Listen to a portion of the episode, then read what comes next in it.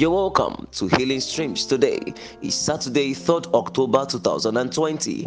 And remember that God's healing power will flow to you as you listen to this message. Our topic for today is the world's king and the Lord's judge.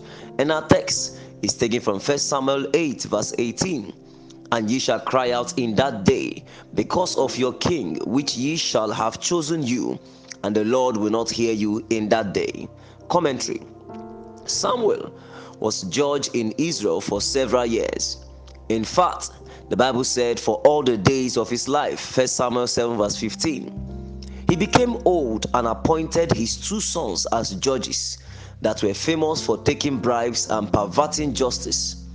This was a wrong leadership decision, and the people asked for a king to judge them like the other nations. Samuel was angry, and after reporting, the Lord said he should appoint a king for them, but they will bear the consequences of their choice. You can choose an option out of many, but you cannot choose from the consequences of the option you chose. The full package of the consequences comes at the time you made the choice. So, to avoid the consequences of a choice, avoid the choice. God's agenda for them was to be a unique people to Him. His peculiar pattern of leading them in His sovereign will was through judges. Even Moses and Joshua functioned like judges. But the Israelites began to ask and demand for what God has not given to them. Beloved, what have you been asking for that God has not given to you to have? Why are you coveting another man's dealings and peculiar work with God? Where is your own rod? Why are you dropping your sling and stone for Saul's armor? What can we trace the root of your prayer points to? Who do you want to be like? Who are you trying to match up to? All these moves you are making, is it to meet up with another reality? Why are you putting yourself under pressure to marry now? Why are you building that house? Why are you starting that business or company? Who told you that traveling around the world is part of God's program for you? Is that the definition of ministry? How many places did John the Baptist travel to? They came to look for him where he is.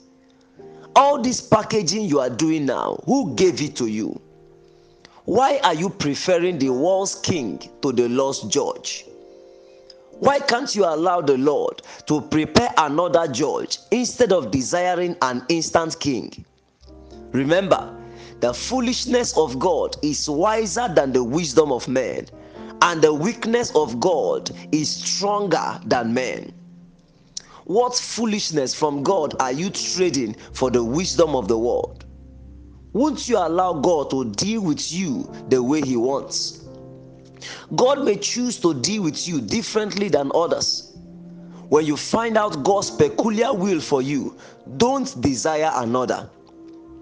God told the Israelites, You have made your choice, but I will not be there when the consequences start happening. The judge from the Lord may not be perfect and will come with his own challenges, but the beauty is that the Lord's approval and presence is guaranteed anytime to deal with them. Don't make choices that don't have express divine approval. This is the reason for many pain today. A judge and a king are both leaders, but it does not mean any goes with God for a people. Can we be humble enough to tell the Lord and say, Father, please give me your will? And your will alone in your time in the name of Jesus. May God help us. Amen. Action point Consider the consequences of your choices today and retrace your steps if they are out of divine will for you. Can you join me and pray wherever you are and say, Father, I thank you for your word to me today. I receive grace to know and accept your will for me.